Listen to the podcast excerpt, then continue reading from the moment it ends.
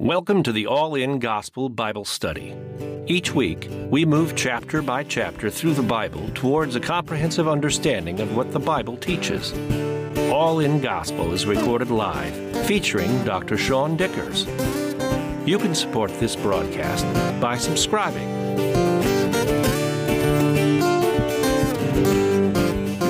We're on a journey through the Old Testament. We're picking up in Second Chronicles 25 tonight. We're going to knock off a few chapters. Uh, we have in Chronicles gone from David to Solomon, Rehoboam to Asa, Jehoshaphat to Jehoram. Ahaziah took over for a while, Ahab and Jezebel's daughter, and then Joash was saved from from death itself, and then he rebuilds the temple. Then in his later life, he sets up a bunch of idols. The faith of his mentor Jehoiada doesn't stick uh, and he goes the way of the strongest personality in his life. And then in verse 1, Amaziah was 25 years old when he became king, means he was old enough to see the mistakes of his father. Uh, and he reigned 29 years in Jerusalem. His mother's name was Jehoaddan of Jerusalem, and he did what was right in the sight of the Lord, but not with a loyal heart. So again, a different personality uh, this is another, he did what was right in the sight of the Lord, but we have a flaw here. He didn't have a loyal heart in doing it. So we could say this with Joash. Uh, also, he had right actions, but heart issues. Um, the word loyal here, a loyal heart in the Hebrew is uh, another way to translate is he didn't have a perfect heart or he didn't have a unified heart. It wasn't completed and it wasn't finished. So the idea of being whole or half baked um, it's not complete. Uh, it, he has part of it right, part of it not. So there's a divided heart. He goes in two directions, and that that becomes a tripping point for him. So in verse three, it will start off the chapter. It tells us all the good stuff. The end of the chapter says, "Here's all the stuff he did wrong," as we've seen the pattern in Chronicles. Now it happened as soon as the kingdom was established for him that he executed his servants who had murdered his father the king. They were murderers, so the consequence for that is to be executed. However, he did not execute their children, but did as is written in the law of the book of Moses, where the Lord commanded, saying, The fathers shall not be put to death for their children, nor shall the children be put to death for their fathers, but a person shall die for his own sin. Exodus 20. I don't have to go back and quote it because chroniclers quoted it for us. Um, execution is different than killing, it's different than murder. Uh, it is uh, an, a civil thing that gets done in a judicial way.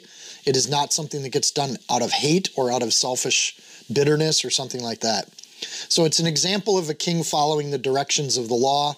The passage of not killing the kids for their fathers that comes out of deuteronomy 24 16 uh, he, there's a, an idea here that as a king he knows what the word of god says he is then trying to follow it to what you know how he's supposed to and that's a good start Moreover, Amaziah gathered Judah together and set over them captains of thousands and captains of hundreds. He built an army according to their fathers' houses throughout all Judah and Benjamin, and he numbered them 20 years old and above, and found them to be 300,000 choice men, able to go to war, who could handle the spear and shield.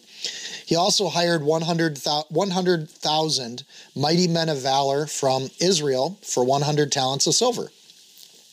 But and, and a talent you, you could argue is a year's wages. So he's this is a significant sum of money. Uh, but a man of God came to him saying, O king, do not let the army of Israel go with you, for the Lord is not with Israel, nor with not with any of the children of Ephraim. But if you go, be gone, be strong in battle. Even so, God shall make you fall before the enemy, for the God has power to help and to overthrow. You go forward with this, you're going to die. So if you're going to do it, go ahead and do it, but know this is the consequence. You're going to die if you do it. Uh, a narrative from his rule. We get this little snapshot of 29 years of generally good rule from a king. But this is an occasion where he tries to hire mercenaries from the northern kingdom. And from a heavenly perspective, the northern kingdom has fallen into sin. They've gone after idols since Ahab, they have not repented from that. The prophet that shows up we don't get a name for it so people naturally try to say is this joel the prophet or is this you know elisha's alive and this is the beginning of his thing but he's up in israel so maybe this is elisha showing up and and stepping in but just so you know who the contemporaries are Um, we're not told who this person is, but they give a warning, and it's a clear warning. If you're going to yoke with the unbelievers, this is going to be to your detriment. So, if as the nation of Judah that's trying to follow God, if you're trying to follow God, but you think to move forward in the world, you need to make an alliance with these people, it's not going to work out that way. In a military sense, it makes total sense. Bring 100,000 more soldiers with you. In a spiritual sense, it doesn't do anything for you, doesn't add. And the, the end of that passage, the Lord can overthrow, or you know, he can do what he pleases in this situation. There are many instances in life where a partnership with a carnal earthly ally seems to make a lot of sense. But in a spiritual world or a heavenly perspective, it is not what God commands us to do when it comes to advancing the kingdom. So then, verse 9 Then Amaziah said to the man of God, But what shall we do about the hundred talents which I have given to the troops of Israel? Like, I've already spent the money, and this is a sizable amount of money. So, part of what's keeping him from making the godly decision is the money. And I've, I've already invested this much. I've already gone this far with it. Um, and this is, I think, where we get the phrase cutting your losses. Like there is a point where, okay, you can go forward, but it's against God's will. And now that you know that, you have a choice between following the money or following God. And this is, for some people, a really hard choice. Are you obedient to God's word now that you know it? And do you think that following God's word comes without cost? That it's free to do that? And the idea is sometimes following God's word or God's message has a cost to it. Here it literally has a cost. And the man of God answered, The Lord is able to give you much more than this. And that's kind of the spiritual response. If you honestly think your money is just part of this negotiating thing that you do, you're wrong. There is an element to which God is able to bless or not to bless as he sees fit. If you obey him, he can take care of you and he can figure these things out. So again, it's super clear what he's supposed to do. Don't worry about the costs that you've already spent. Um, maybe he should have consulted God before he made the arrangement and he could have saved himself all the trouble. But now that he's into it, there's a cost to repent or to turn back. And the promise from the man of God is also very clear. If you do this, God can easily make up those costs. And that, that's not a problem for God. I like how Goose, Dave Guzik puts this. He says, whatever obedience costs, it's always ultimately cheaper than disobedience. And as a general spiritual principle, being obedient to God is always going to be less costly than the other way around. The idea is to back out even when you see some costs here. Um, a few examples of this, just like you know, from our life that we had. At one point, we actually put money down on a house in Crookston, and then we found out that there was land attrition to a nearby riverbank that was going on, and we were like, okay, so the land is actually shrinking over time maybe this isn't the best arrangement to get into because one good flood in northern Minnesota can crash some property into the river. And so we were like, we really want to get out of this. But of course, we had signed, uh, we'd put earnest money down on the house, which you lose that $2,000 at the time. It wasn't that much. Well, it was 2000 It was, but still, $2,000 at the time was a lot of money. So if you back out of this deal, you're going to lose that earnest money. So that was a tough thing where you're like, okay, we really felt like the Lord gave us information here that we need to get out of this situation.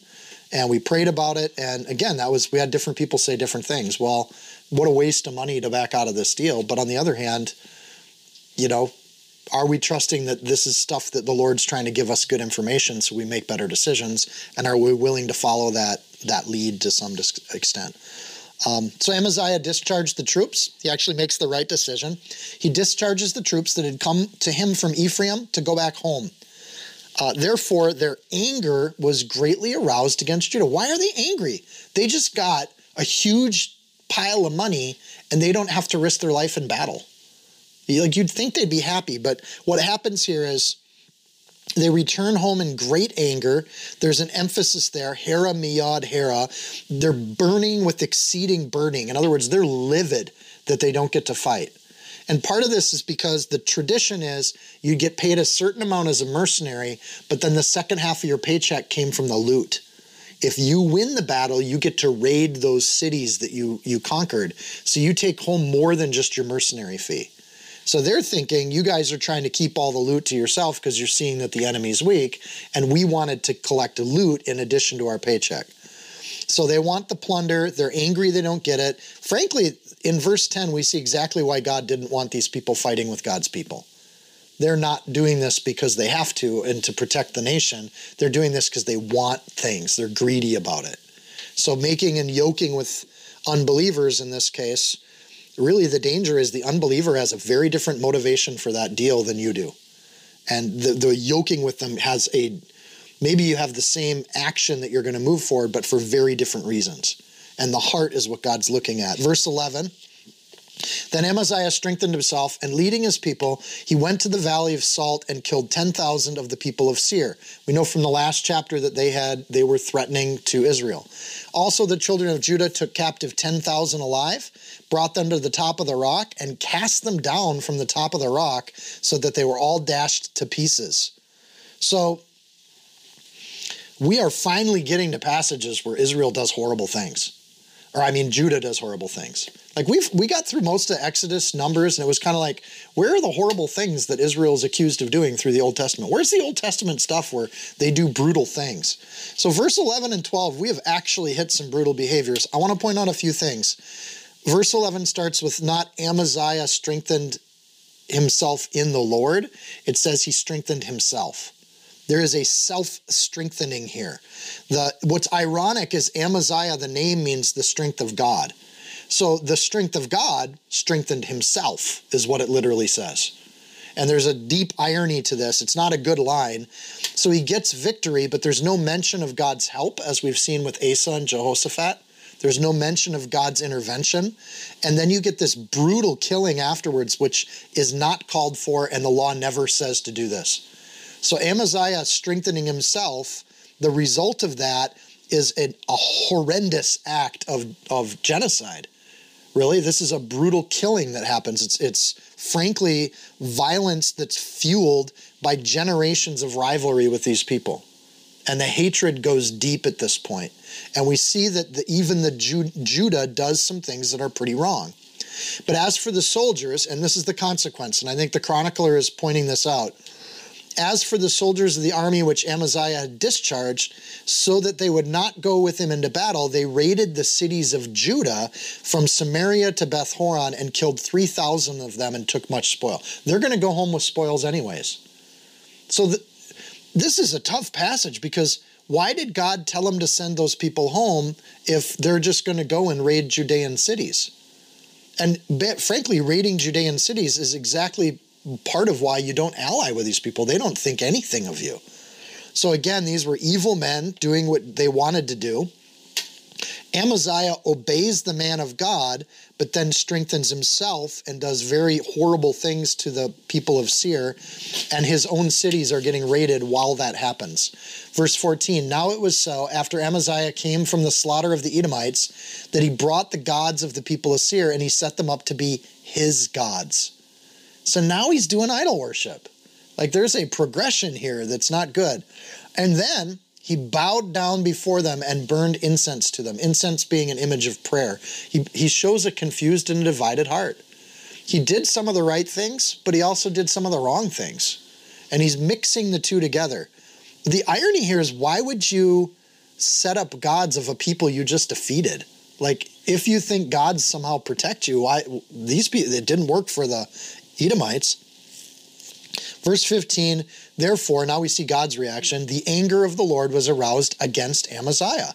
And he sent him a prophet who said to him, Why have you sought the gods of the people which could not rescue their own people from your hand? Good question. Why are you dabbling with sin that actually destroyed the last people that tried this? Why, why get anywhere near this stuff? You know, you, if you think about that, like in our own lives, there are things that we know destroy lives.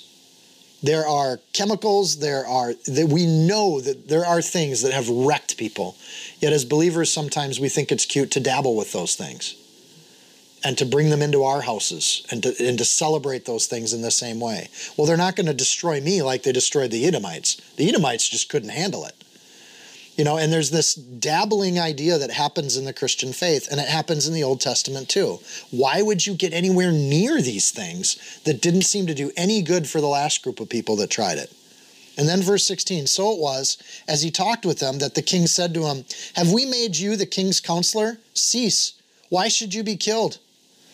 Then the, the why are you trying to kill yourself? I didn't ask you to be my counselor. Who are you to walk into my throne room and, and tell me what I should do or not do? You ever address somebody when they're when you're dealing with sin stuff and they've convinced themselves it's okay? And you try to say, hey, maybe there's a problem with that, and they get really defensive really quick because they've justified it to themselves. They're ready to justify it to a person that's trying to I- explain a more godly position. Then the prophet ceased and said, I know that God is determined to destroy you because you've done this and have not heeded my advice. Again, God's intent to destroy wasn't because he murdered all these people or brought idols in, it's that he didn't respond to the word of God when it was told to him. I think that's really interesting. Like the anger of God gets roused, he and then he sends a prophet that's actually an act of mercy. And he warns Amaziah, stop doing this, in the hopes that Amaziah would repent. And if he would repent, God's wrath would abate. But in that warning, Amaziah pridefully ignores it, and God's going to move on with his wrath. He's going to bring about his consequence. So here's how that happens. Verse 17. Now Amaziah, king of Judah, asked advice and sent to Joash, the son of Jehoahaz, the son of Jehu, king of Israel. So there's two Joashes. This is the Israeli king a couple generations later. And he says, Come, let us face each other in, ban- in battle. So Amaziah had his cities get raided by Israel, and now he's inviting Israel to come to war with him. Let's do battle. Um, and he's going to avenge all the looting that happened. And Joash, king of Israel, sent to Amaziah, king of Judah, saying, The thistle that was in Lebanon sent to the cedar that was in Lebanon, saying, Give your daughter to my son as a wife. And a wild beast that was in Lebanon passed by and trampled on the thistle. So the idea is you're very, very tiny, and I'm very, very big and you think that we're equals in battle, but at the end of the day, you just got stepped on by other people. Uh, that's what's going to happen here. Indeed, you say, verse 19, that you've defeated the Edomites and your heart is lifted up to bows. You think you're big stuff because you beat the Edomites? Stay at home now. This is really diplomatic. Why don't you stay at home? Why should you meddle with trouble that you should fall and you and Judah with you? If we do this fight, I'm not only going to beat you in battle, I'm going to destroy Judah. Do you really want to get into this battle? So Joash, I think, is at this point like giving him an out, like you don't need to fight. But at the same token, he just called him a thistle and he insulted him. So it's almost like fighting words. But Amaziah would not heed, for it came from God that he might give them into the hand of their enemies, because they sought the gods of Edom. Verse 16. So there is an intervention, a spiritual intervention where God allows Amaziah to be blinded by his own pride. It's not like he's forcing Amaziah to do this. It says Amaziah would not heed, for it came from God. So they're in agreement about what's going to happen here, and it's to Amaziah's own destruction. So Joash, the king of Israel, went out, and he and Amaziah, king of Judah, faced one another at Beth Shemesh, which belongs to Judah. So they go to battle. Amaziah directing the killing of all the Edomites makes him a murderer. It wasn't commanded, it wasn't executed, it wasn't a civil decision. It wasn't a godly decision. The consequence for murder is to be killed, and, and God's seeing this through with Amaziah. He will face the consequences of his own sins. And Judah was defeated by Israel, and every man fled to his tent, which means they scattered. And then Joash, the king of Israel, captured Amaziah, the king of Judah, the son of Joash, son of Jehoahaz, at Beth Shemesh. And he brought him to Jerusalem, and he broke down the wall of Jerusalem from the gate of Ephraim to the corner gate. Not only does Amaziah suffer, but Jerusalem gets its defenses ripped apart because the leader of Jerusalem is foolish. 400 cubits of wall gets destroyed. This is wall that was built up by prior good kings. Uzziah, um, Joash, they would, they've been building this wall for generations. And he took all the gold and silver. Not only does Amaziah get the consequences, his city gets the consequences, and the articles that are found in the house of God with Obed Edom, the treasures of the king's house, and hostages are returned to Samaria. He loses in a variety of ways. Military, the gates are destroyed. Financial, gold and silver is taken. Spiritual, the articles from the temple are gone. And personal, his own, the king's house treasures are lost. Every area of his life suffers because he compromises, he sins, and he refuses to repent. And his whole life becomes a mess. Foolish alliances, foolish idolatry, foolish wars result in a divided heart, and there's consequences from that. If there's any lesson we can take from this, like don't be Amaziah, right? Walk away from this and be like, have a unified heart, have a loyal heart. And with this self strengthening that he does, he gets a total loss and a weaker house because God's now against him instead of for him. This fall hurts all of Judah. Then verse 25 Amaziah, the son of Joash, king of Judah, lived 15 years after the death of Joash, the son of Jehoahaz, king of Israel.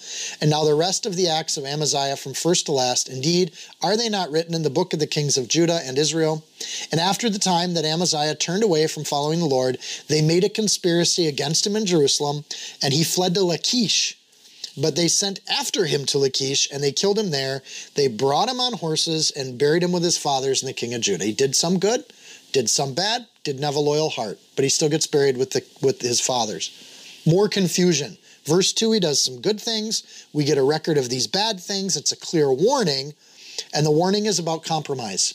Compromise eventually and ultimately owns this guy, and it abdicates his impact that he could have had for good.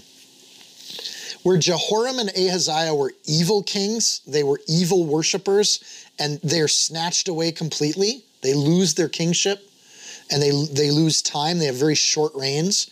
Then you get Joash, who's a weak king. He has no roots, and he's easily swayed and he easily stumbles. Now we got Amaziah, a hostile king, a violent king, who has cares for the world, desires riches, and he becomes totally unfruitful. Totally unfruitful. Next, we're going to get an overall good king, Uzziah, and he's going to bear a lot of fruit. Sound familiar? In fact, if you take this ordering of the kings, I'm just going to read you this from Matthew. Um, it matches the parable of the seeds. And maybe this is where Jesus did some of his study to come up with this parable. Because these kings in this order look a lot like this. Therefore, hear the parable of the sower. When anyone hears the word of the kingdom and does not understand it, then the wicked one comes and snatches away what was sown in their heart. This is he who received, seeds by the wayside, Jehoram and Ahaziah. But he who received the seed in stony places, this is he who hears the word and immediately receives it with joy, like Joash. Yet he has no root in himself and only endures for a while. And when Jehoiada goes away, so does his faith. So tribulation and persecution arises because of the word. Immediately he stumbles, Joash. Now, he who received seed among the thorns is he who hears the word, but the cares of this world, alliances with Israel, and the deceitfulness of riches will choke out the word. He wants to go get loot. And he becomes unfruitful, Amaziah. And then there's this next one, which sets us up for Uzziah. But he who receives the seed on the good ground is he who hears the word and understands it, and indeed bears fruit and produces, some a hundredfold, some sixty, some thirty. There's actually fruit from a good king. So this shows us different personalities, different stumbling points. All of these kings were given the word of God at the beginning of their kingship. That sets them up to be an image of different kinds of people that hear the word of God and it lands in different ways. There's a desire for sin, a lack for foundation, a care for riches, a care for reputation. All of these things are stumbling blocks. Uzziah is going to be fruitful, but he's also going to show one more falling point, and that is the temptation to take what God has given or that fruit that it results and to think that you should get credit for that fruit instead of God. So, chapter 26 sets up Uzziah. Now, all the people of Judah took Uzziah, which means my strength is Jehovah, who was 16 years old and made himself made him king instead of his father Amaziah. He built Elath and restored it to Judah after the king rested with his fathers. Uzziah was 16 years old when he became king, and he reigned 52 years in Jerusalem. This is a big one. Uh, his mother's name was Jecholiah, which means Yah or Jehovah is able uh, Jecholiah of Jerusalem, and he did what was right in the sight of the Lord, according to all that his father had done. So he did what was right in the sight of the Lord in the same way that Amaziah did what was right in the sight of the Lord. He did some good things. Uh, overall, he's noted as a good king. Overall, he gets a long reign, which is a sign of God's blessing in that.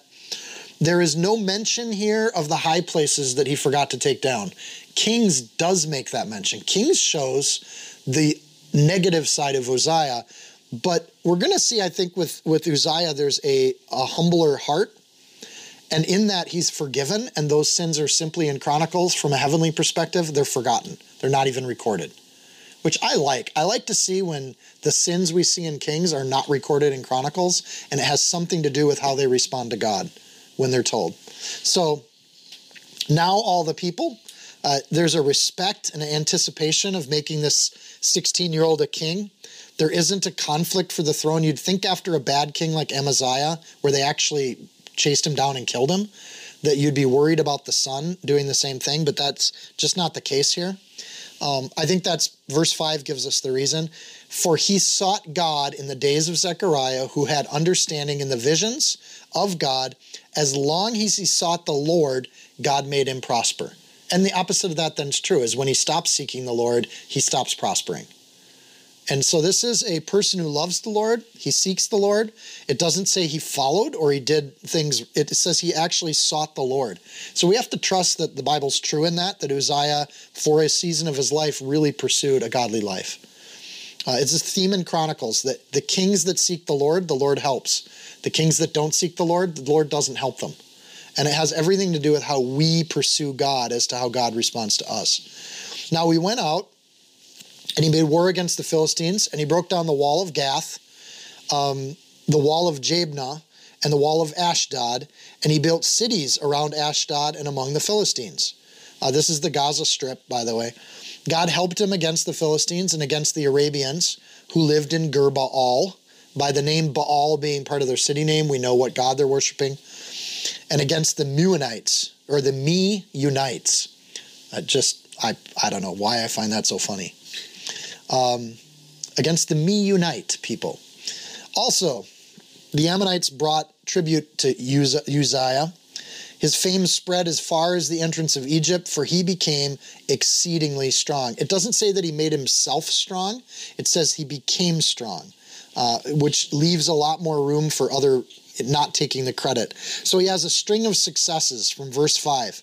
He turns the Philistines, he basically the Philistines are still in that land that Joshua and the Israelites were supposed to clear. So instead of going over the river to fight the Edomites, like we saw with Amaziah, he's actually trying to fulfill or finish the mission that God gave the Israelites, which was to drive these people out of the land.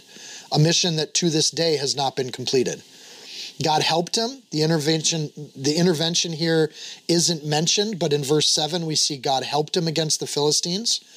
So when you see he became exceedingly strong, we know the reason for that's in verse 7. God's actually doing some of these things for him and making him successful. Then we get a list of the things he did. Infrastructure. He's doing what a king should do according to the rule of kings. Verse 9 And Uzziah built towers in Jerusalem at the corner gate, at the valley gate, and at the corner buttresses of the wall. He fortified them. And he built towers in the desert, which means those desert areas were areas where people would like herd their sheep and move their livestock. So to have towers out there was like to have police stations in small towns, right? They're bringing order to the land. Uh, he built towers in the desert. He dug many wells.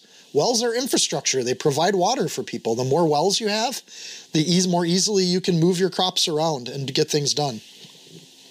For he had much livestock, both in the lowlands and in the plains. He also had farmers and vine dressers in the mountains and in Carmel, for he loved the soil. We haven't seen much like this from the kings of Judah, but this is a guy who loved to farm. He liked to make things grow and literally bear fruit. Right? This is what Uzziah was known for 52 years of rule, and this is definitive of what kind of king Uzziah was. He was a good guy. And he built up the defenses, number one. He built up the infrastructure through wells and soil and agriculture and food. Uh, and he put the people of Judah first when he picks these as his projects. He repairs the things that were broken, he builds the things that serve the people. This is a good leader. And nations rise and fall with their ability to water and feed people and livestock. It is building strength from the place that a nation's strength should come from. The people of that nation are thriving, thus, the nation is strong. And the legend of Uzziah goes all the way to Egypt. We don't really see that kind of Im- impact from, like, really since Solomon. where here's a king that knows what he's doing and he's building a strong, healthy people. Verse 11, moreover, Uzziah had an army of fighting men who went out to war by companies, according to their number, on their roll, as prepared by Jeiel the scribe and Maaseiah the officer, under the hand of Hananiah, one of the king's captains. He had a team around him. We haven't really seen that since David, right? And maybe Jehoshaphat. The total number of chief officers of the mighty men of valor was 2,600. He built an infrastructure full of strong, capable people. This is a good leader. And under the authority was an army of 3,700 and 1,500 that made war with mighty power to help the king against the enemy. So we get the name of these people, we get the size of the army, and we really don't get that he used it that much. It's strength through through having the ability to bring force, but not necessarily a record of force. Then Uzziah prepared them for the entire army shields, spears, helmets, body armors, bows, and slings to cast stone. He equips the soldiers. A lot of times in the ancient world, you'd hire these mercenaries, they'd show up with whatever they got.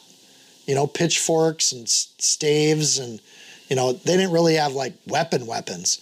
But Uzziah's like, no, we're going to have an army of professional soldiers, and we're actually going to equip them and get them body armor and get them what they need to do war if they have to. So we typically see the, a different kind of thing, but Uzziah actually cares about the lives of his people. Uh, the increase of bows and slings at this period of history, uh, whoever has the most ranged offense wins battles. And here's the thing with ranged offense it too protects your soldiers. It's as good as armor. If you're so far away that you don't have to use your sword, that's better armor than having to be in combat with a sword. So the fact that he's building more more bows and more slings says that he's more interested in, you know, sending a bullet where you know you don't want to send a, a soldier where an arrow can go, because you care about the lives of your soldiers. And he made devices in Jerusalem. I love this line for all engineers in the room. He made devices. What does that mean? What sorts of devices did he make? What did his lab look like? invented by skillful men to be on the towers and the, and the corners to shoot arrows and large stones. So his fame spread far and wide, for he was marvelously helped till he became strong. Big argument in history. Who invented catapults? Who invented ballista? Who invented large scale defensive weaponry? And one argument in that is that the Bible has a record here in this chapter that actually Uzziah was one of the first people in human history to do that. And historians will debate, well, there's this other group that did it and, and that sort of thing. And, and I'm not going to say Uzziah's first, it doesn't say that. Um, but it does say his fame spread far and wide, for he was marvelously helped till he became strong. The danger, like we've seen all of where the seed falls, where it gets taken away but Uzziah is a different kind of danger. As long as he's following the Lord, he gets stronger and stronger and stronger. But then there's a point where he starts to take credit for his own strength that God has given him. And that there's this danger of success that's going to come. But first, devices. In the Hebrew, that's a the word means contrivance or engine. And I, they don't have combustion engines in, in this period of Hebrew language, but it is the applying of engineering and intellect in order to serve and save your people. It is the building of an infrastructure in terms of your military war machine that means your people don't have to be on a field of battle. And if you want to keep people away from your cities, you can reinforce the towers of your city to make it more intimidating to come and attack that city.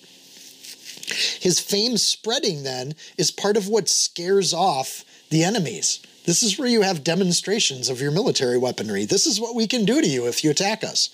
Um, so it's the speak softly and carry a big contrivance approach to life. And that's what he does. He makes devices.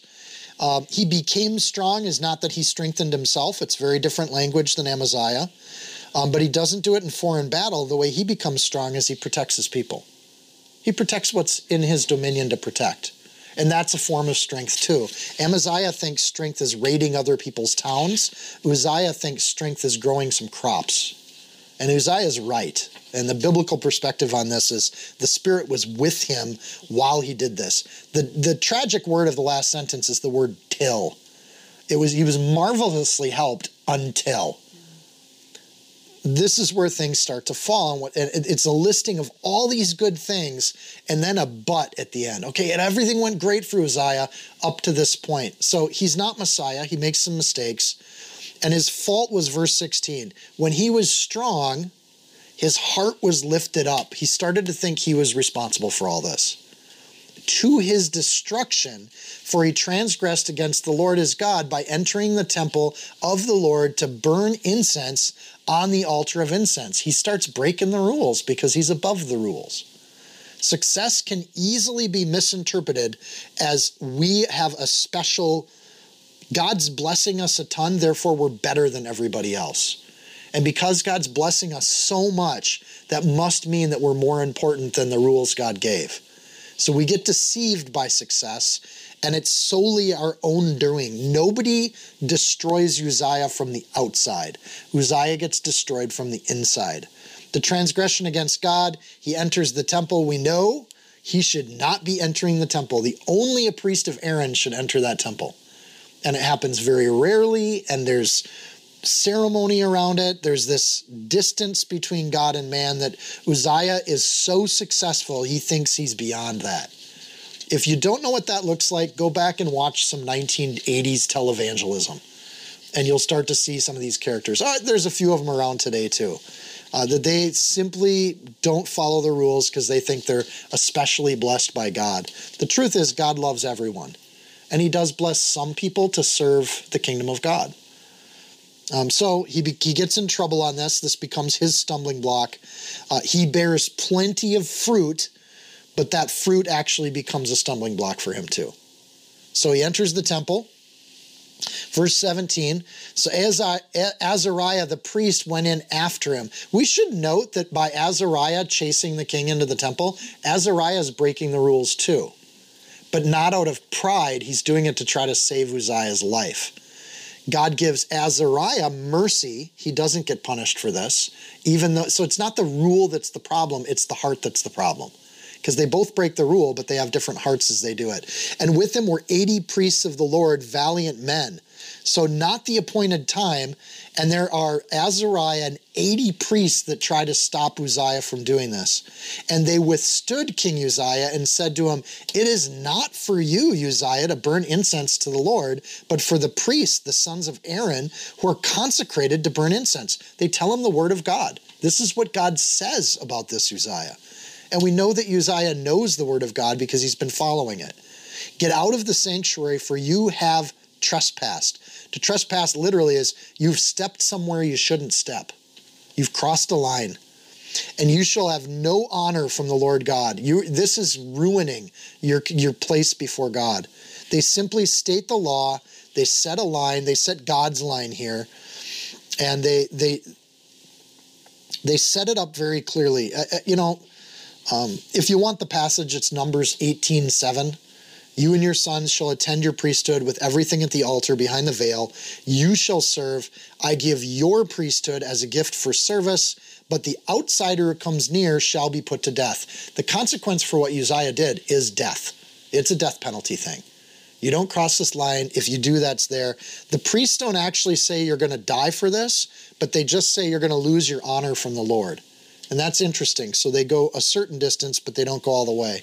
They're being, I think, diplomatic. Uh, not only are none of David's line sinless, there are no priests or prophets that are sinless either, not until Jesus. And so we see this unites all three. Here's a king trying to be a priest, and, and in combining those roles, he's trespassing when he does it.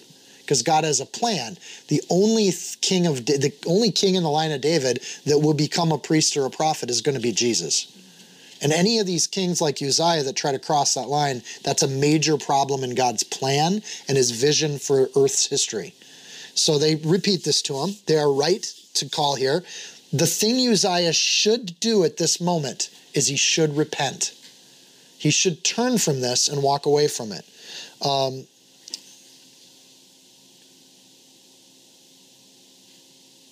yeah.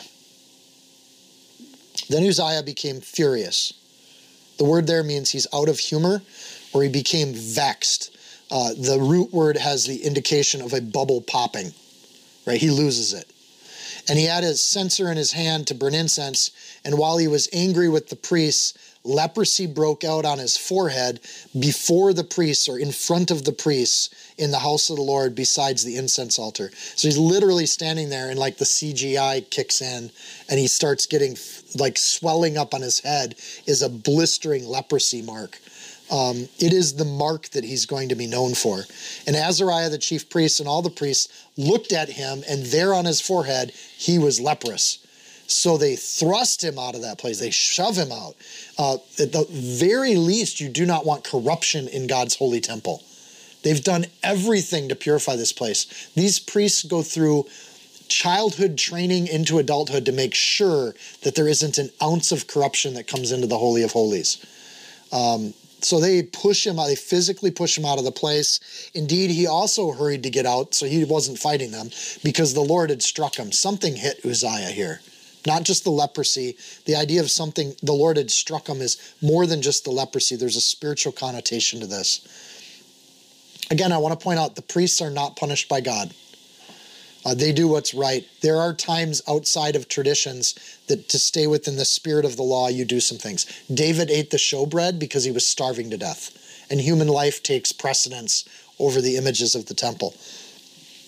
Leprosy, once again, because an, an, of an outside image of an inside work of the heart. It's part of a pattern. Leprosy represents sin in the Bible. This is one more occasion where that's the case. Um, God acts when Uzziah refuses to repent. I want to point this out. He didn't get the leprosy when he walked into the temple. He got the leprosy when he got angry over the, his call to repent. His refusal to repent and not before is when God reacts to the situation. In other words, God can forgive sin. It's not your sin that's the problem. It's that when you're told that sin was wrong, when you fight God on that and you resist that, that's the problem. That hardness of heart that we get. Indeed, he was also hurried. There's something that struck Uzziah to where he also wants to get out of there. And that shows that there is a heart, at least, that recognizes that he really screwed up.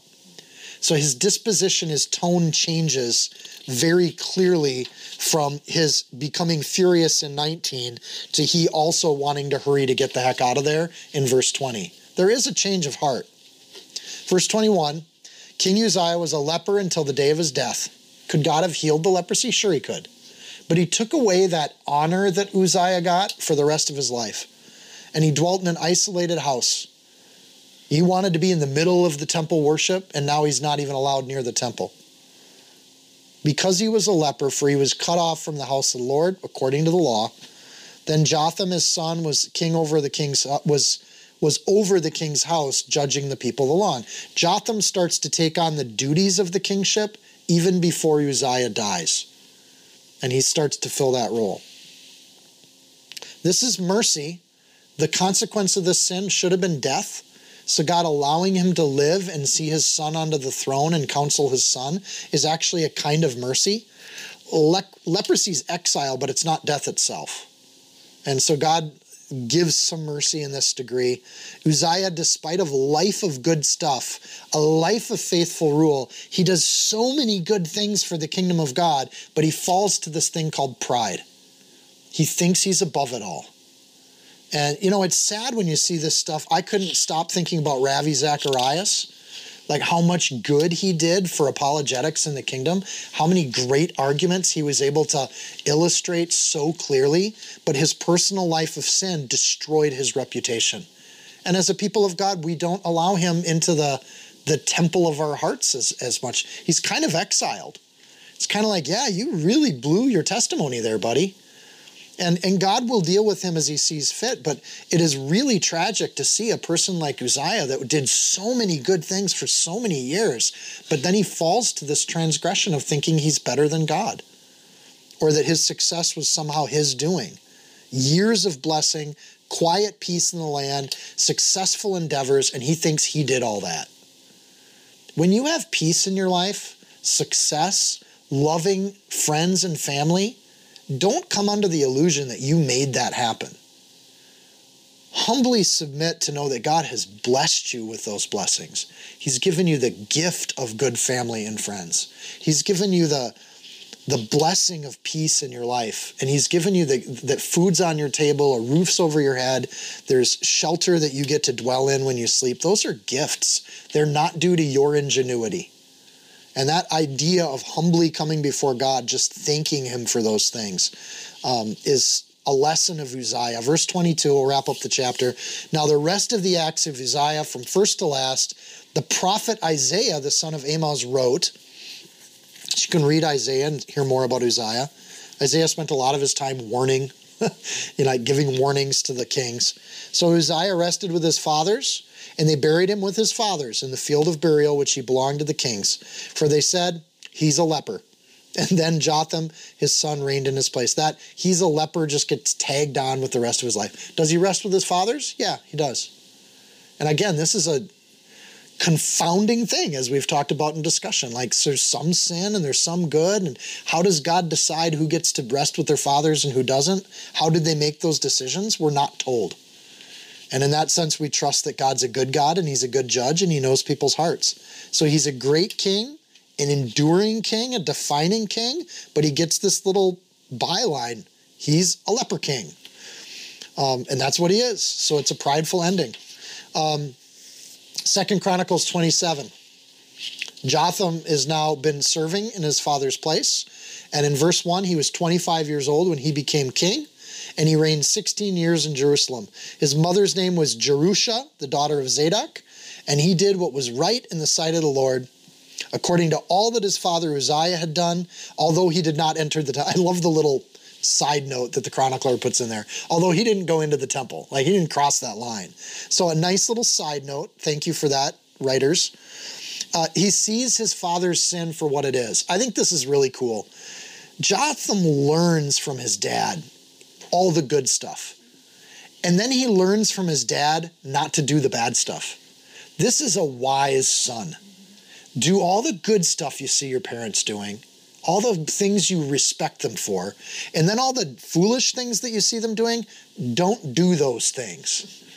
And we used to tell the kids all the time, and I've told you guys this before you can learn one of two ways. You can learn by making the mistake and touching the stove and having a burn for the rest of your life, or you can learn by listening to a wise person that says, don't touch the stove. And they're both equally good ways to learn. And I always invited them to the more damaging one, but they always chose the less damaging one. We'd be like, go ahead, put your finger in the outlet, see what happens. Jump off that bridge and think, you know, no, we never told you to jump off a bridge. We always told them to do things that we knew wouldn't kill them. We weren't those kinds of parents. Maybe we were, I don't know. Make your own judgment call. Jotham means Jehovah's perfect. It, what's interesting about Jotham is that is this an image then of an ideal king? Do we finally have an image of Judah where we have a good king? Uh, is is he a great example? Um, it's an interesting kind of thing, and we see here this idea that he did all these good things and he didn't enter the temple of the Lord, but, but we also see that but the people acted corruptly. So preceding Jotham, they were acting corruptly, but that gets to be part of a note with his ministry too, or his role as king. Um, we should know this. In Judah, under Uzziah and Jotham, prophets start to pop up. So this is the point in history where we start to see all these prophets. Now in the northern kingdom, we've already had prophets. We read through those before we started Chronicles. So the northern kingdoms had prophets warning them way earlier. But with Uzziah and Jotham, Judah starts to get prophets that pop up. We saw one of them in the last chapter. Isaiah shows up, but Micah also shows up. In Israel, they still have Hosea, Amos, and Jonah that are still being a prophet to the northern kingdom. But the southern kingdom now, under these two kings, while we start to see better examples of kings, we also see that the people are getting more and more corrupt. Again, don't put all your faith in the in the leaders of the country. Worry about your own faith. Um, we also see that the kings of Judah are getting more and more successful, but the people of Judah are spiritually falling away more and more. And again, a biblical thing success does not necessarily lead to healthy spiritual lives. Uh, in fact, it should be something you're wary of. Overseeing the spiritual success with a significant moral decay in the country, Uzziah had a personal leprosy, but what Jotham gets is a national leprosy. right? There's just a sickness going on as this is all happening. But here's the good stuff for Jotham. Verse 3 He built the upper gate of the house of the Lord, he built extensively on the wall of Ophel. Um, in other words, he's repairing the damage that was done by Israel. Moreover, he built cities in the mountains of Judah, and in the forests he built fortresses and towers. He fought with the king of the Ammonites and defeated them, just a one liner. And the people of Ammon gave him in that year 100 talents of silver. Um, by the way, the exact amount that Amaziah paid to the Israel people, that money gets brought back into the kingdom. Uh, 10,000 kors of wheat and 10,000 of barley, the two products that make bread. So not only does God restore the financial benefit to Israel under Jotham, he also brings thousands and thousands of pounds to make bread. People of Ammon paid this to him in the second and third years also. It became an ongoing relationship. So Jotham became mighty because he prepared his ways before the Lord his God. Um, when it says prepared his ways there, it means he went and he counseled God. And this has been a huge theme by the writers. Every single king, we get those cues. Either they asked God about what they should do beforehand, or they came to God afterwards in repentance or in sin. But the problem or the lesson for any person reading Chronicles is you should probably prepare your ways. You should consult God before you make decisions. Otherwise, you make decisions and then you blame God when they don't go right. Well, you never really consulted and waited for God in the first place, and you moved ahead without God's consent. What do you think's going to happen? So you made your own bet on this one. We have lots of friends that have done things like this, but diplomatically, you don't often like rub that in their nose at the other end because it's not fun to have those things go wrong. But at the same token, you're like, well, you didn't really want God's advice going into it, so why do you think God's going to bless it? Maybe seek God's advice beforehand. And we get that language in verse 6. He became mighty. He didn't make himself strong. He became mighty. It was done to him. And the cause is he prepared his ways. He, he would ask the Lord before he would go do things. And he did it in the face of God or before the Lord his God. He would come and bring things to God before he did them. Should I build the upper gate? Yep. Okay, I'm going to build the upper gate. Should I attack the Ammonites? Okay, I'll take care of the Ammonites. And then blessing comes from each one of these things. Um, there's no record of mass slaughter or things like that. He simply goes to battle, they win the battle, and he defeats them. And then he, he doesn't take slaves, he just takes tribute, which is a sign of we're not going to attack you. So, this particular gate, um, the, the upper gate, we should know what that is. And this is a good thing with Jotham. The upper gate was the link between the temple and the king's palace. So he restored this link to where he could go from his palace and go before the Lord very quickly, or he he had like pole position. It's like having a box seat at the stadium, but then not having a door to get to the f- stadium floor. So he builds or returns this upper gate. It's called the upper gate because the palace was on the upper part of the hill or the higher part of the hill. So it made a strong connection between the king's house and God's house. Ahaziah had no link Uzziah thought too much of his link. Jotham has a respect for the link with God, and he honors it. So he builds fortresses and towers, again, defensive, protecting the people. Uh, he subdues Ammon, which is an income source. He ultimately wins on every front as a king because he prepares his way before the Lord. It's a great image of prayer. Um, literally consulting the priests would be how he would get this counsel. Um, there's a physical path that he puts there. Um, the phrase of the, the the physical path or making this access to the temple straight. Um, the path to refuge is something that's spoken of often. And one of the isaiah as a prophet at this time i think it's interesting one of the things isaiah talks about is this path to the to the temple. So this would have been a conversation that jotham would have been having. How do i make straight the paths to get to the temple of God. And for himself, he improved the upper gate. Um, but Isaiah 40, verse 3 makes straight the way of the Lord. Um, Isaiah 57, 14, there should be no stumbling blocks between you and the house. And we get all this language around the 6210 says, Your reason you do this is for the people. If you love the people, you make straight the paths of the Lord. There should be nothing between you and the word of God. It should be a direct line and you should it should be like an IV line right into your spiritual heart that the word of God goes straight in every week. And a good leader helps to make sure that that happens. So if Jotham is anything, he's an image of a king that has prepared the way of the Lord. And this is the language John the Baptist uses to speak of Jesus Christ. And so it's interesting that we get this example of a great king. Um, and from this example, we get tons of language that gets used in the ministry of Messiah to prepare the way of the Lord. And so he's a reflection of John the Baptist in this sense. And so you get a good piece of this. And again, from a heavenly perspective, Jotham's sins are forgiven, they're simply not recorded. And you get a really, like, there's very few people in the Bible where we don't get a record of what they did wrong. You have to go to the book of Kings to get that. The, the carnal view is we love to remember what people did wrong. But the heavenly view is there are some people, it's just not recorded anymore. It's wiped out. The sin's absolutely gone from the record. So you get to verse 7 and notice that we do not get the bad side of Jotham. He's whatever he did wrong was forgiven. Now, the rest of the acts of Jotham and all his wars and his ways, indeed, they're written in the book of the kings of Israel and Judah.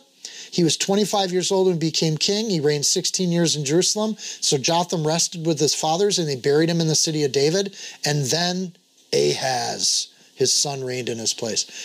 Jotham is so, this is a short chapter, right? In your Bible, it's just a little squiggle chapter. It reminds me of Isaiah sitting between chapters of Abraham and chapters of Jacob. You get this little single chapter on Isaiah or on, on Isaac. Just this little single baby little chapter on Jotham. But you know what God loves? He loves these people. He adores these people. These simple people that simply do what God says, and there isn't much to write about because they lived a life of service to the Lord. Simple, good, peaceful, and wonderful. So cherish these chapters. Like this is the goal. We don't want to, you know, trip over our own evil like Jehoram and Ahaziah. We don't want to be weak and not have roots that dig deep like Joash. We don't want to be hostile who cares for the world and desires riches like Amaziah. We definitely don't want to be Uzziah who's did everything right but then got caught up in their own glory. But Jotham, man, a good king, prepared his ways, no record of wrong, tons of fruit in this guy's life, tons of good soil, and what a relief.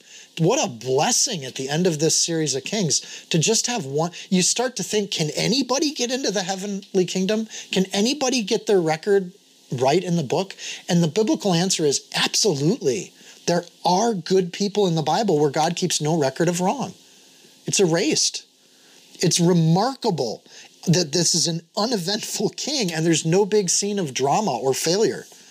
Um, again, if you want his failure because you really geek out on that, 2 Kings 15, he didn't get rid of the high places. He made the same sins and failures as other kings. He's not perfect, he's not the Messiah. Also, you should note that there is a rise of both Syria and Israel attacking Jotham during his reign. In this book, it's not even recorded. But the enemies of God's kingdom are rising during the reign of Jotham. But for the narrative of Chronicles, that's irrelevant to the heavenly perspective because those enemies can be taken care of with a breath of God's word. So they're not that important. The heavenly perspective at the end of the day says, This is a good man. This is what we're trying to strive for. Jotham. And so you want heroes of the Bible? How about this hero that gets barely any record? And we know the name but we know very little else about Jotham. Israel at this point is full on wicked. They're actually enemies of God. And it may be one of Jotham's fault might be that he doesn't see the enemy coming. Maybe. But Ahaz coming in, he's taken it to a whole new level. We'll get there next week. I want to end on Jotham tonight. I was like, maybe we could get four chapters. And I was like, no, no, no. I think ending on Jotham is a good place to dwell for the week. There are good kings. There are people that live it right. There are people where their sins are forgiven. And the Bible has an example of that in the Old Testament. Here's one of them Jotham. Great guy.